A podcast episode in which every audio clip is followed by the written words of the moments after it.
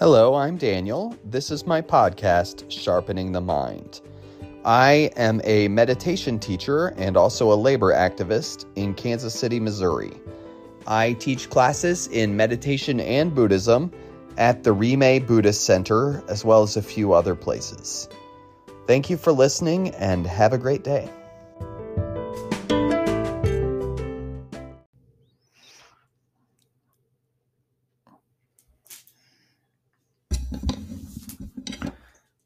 Hello, I'm Daniel. I am going to talk today about something called metta. Metta.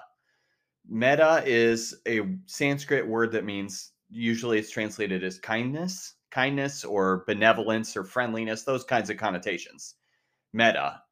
And I'm telling you about that because I'm going to tell you a story and it really relates today, I think, because kindness and harmony and love and peace, these are things we need in the world today, of course. And that has always been true.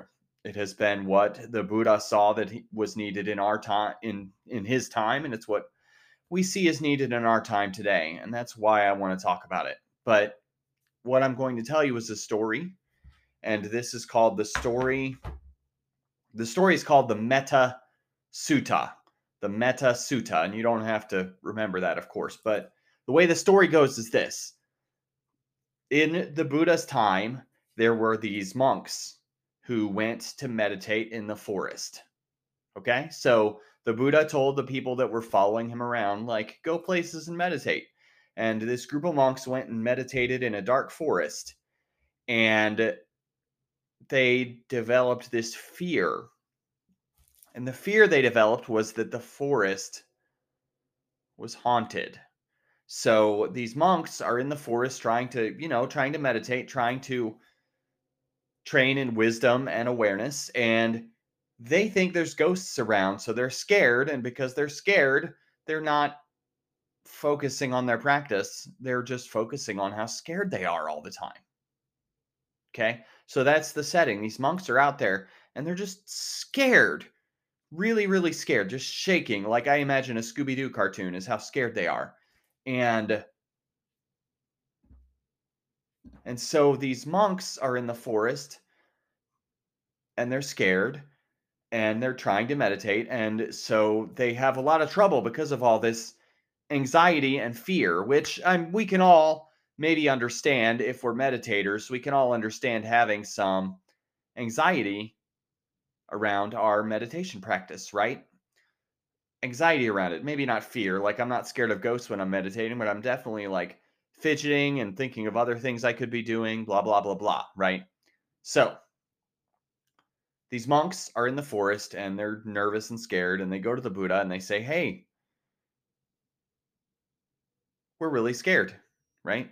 We're really scared and we're trying to meditate and it's not working. What should we do? What should we do? And the Buddha ends up giving them a big long speech about kindness. He just says, "Oh, well, if you're scared, practice kindness." And I'm to I'm to read that to you now. Um, the Metta Sutta, the version I'm reading is found in this book Boundless Heart by Christina Feldman, highly recommend. Um, so I'm going to read to you this version of the Metta Sutta that she has in this book and then I'm going to have a lot to say on it, I think. So, the Metta Sutta. And this is in verse, as many of these oldest Buddhist texts are in verse. And this is in a verse form. So it's really easy to read. It's really quick, I promise. So, again, the context is these monks super scared of ghosts. And they say, Buddha, what should we do? There's ghosts in the forest. Okay. And he doesn't tell them how to get rid of ghosts. He doesn't tell them to go meditate somewhere else. He just presents them kindness as an antidote to their fear. So I'm going to read this to you now. And this is something that's very quotable. It's heavily quoted by people. It's a very beloved text, and it's like a page. Okay, so here it is the Metta Sutta.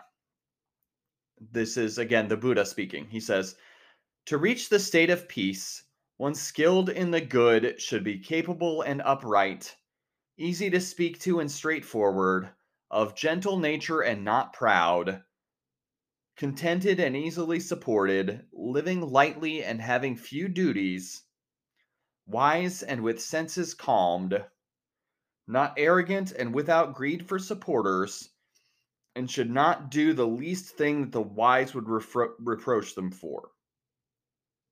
Or should reflect in this way May all beings be happy and secure. May all beings be happy minded.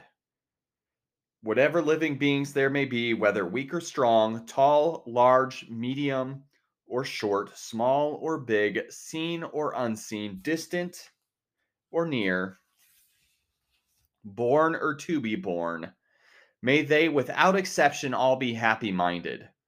Let no one despise another or deceive anyone anywhere. Let no one through anger or hatred wish for another's suffering. As a mother would risk her own life to protect her child, her only child, so for all beings one should guard one's boundless heart. With boundless friendliness for the whole world, should one cultivate a boundless heart. In all directions, without obstruction, without hate, and without ill will. Standing or walking, sitting or lying down, whenever one is awake, may one stay with this recollection that is called the best and most sublime way of dwelling in this world. One who is virtuous endowed with insight, not clinging to wrong view, and having overcome all passion for sensual pleasure, will not come to lie in a womb again. So, what is going on, right? So, when I first studied this story, I thought the message was an aspect of the message was ghosts are nothing to worry about. Ghosts are nothing to worry about. And maybe that is an aspect of the message, but the greater message here to me is the Buddha is saying if you are there practicing virtue, being upright, being honest, being kind to others, loving the world, you're not going to have time to be scared of this. You're not going to have time to be scared of whatever weird sounds you hear in the forest late at night. You're going to be too busy focusing on goodwill and kindness and love to get caught up in that stuff. To get caught up in that stuff. And look, I'm not in the forest afraid of ghosts, but definitely I'm getting caught up in things. I'm getting caught up in things. I'm seeing things I disagree with and getting upset. Right? We all are because we live in the modern world.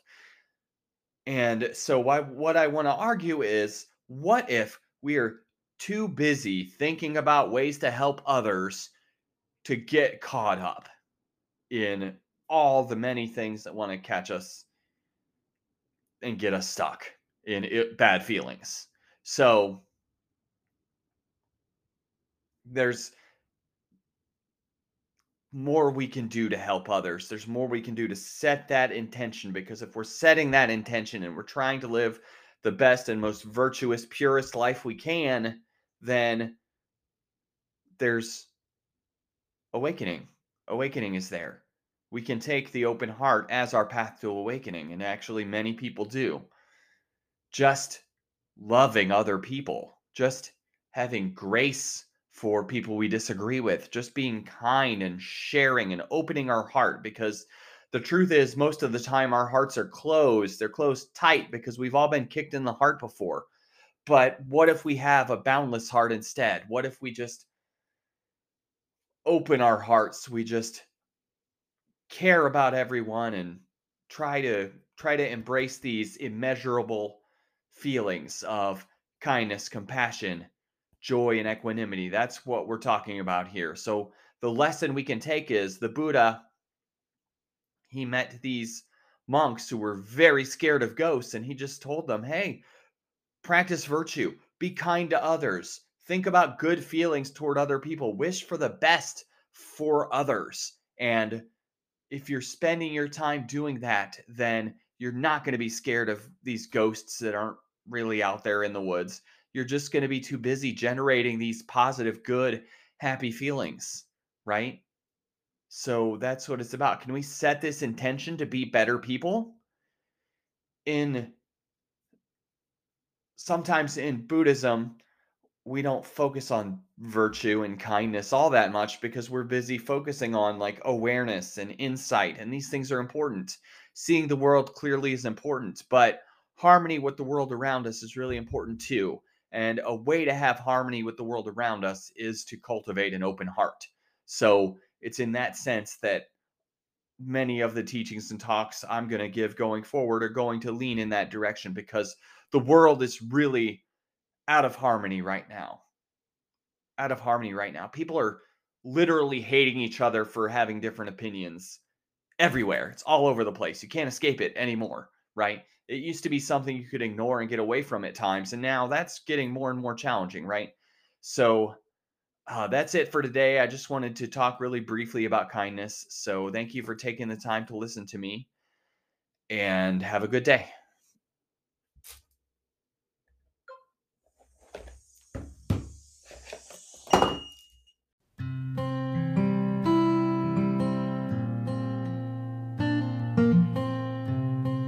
Thank you for listening and have a good day.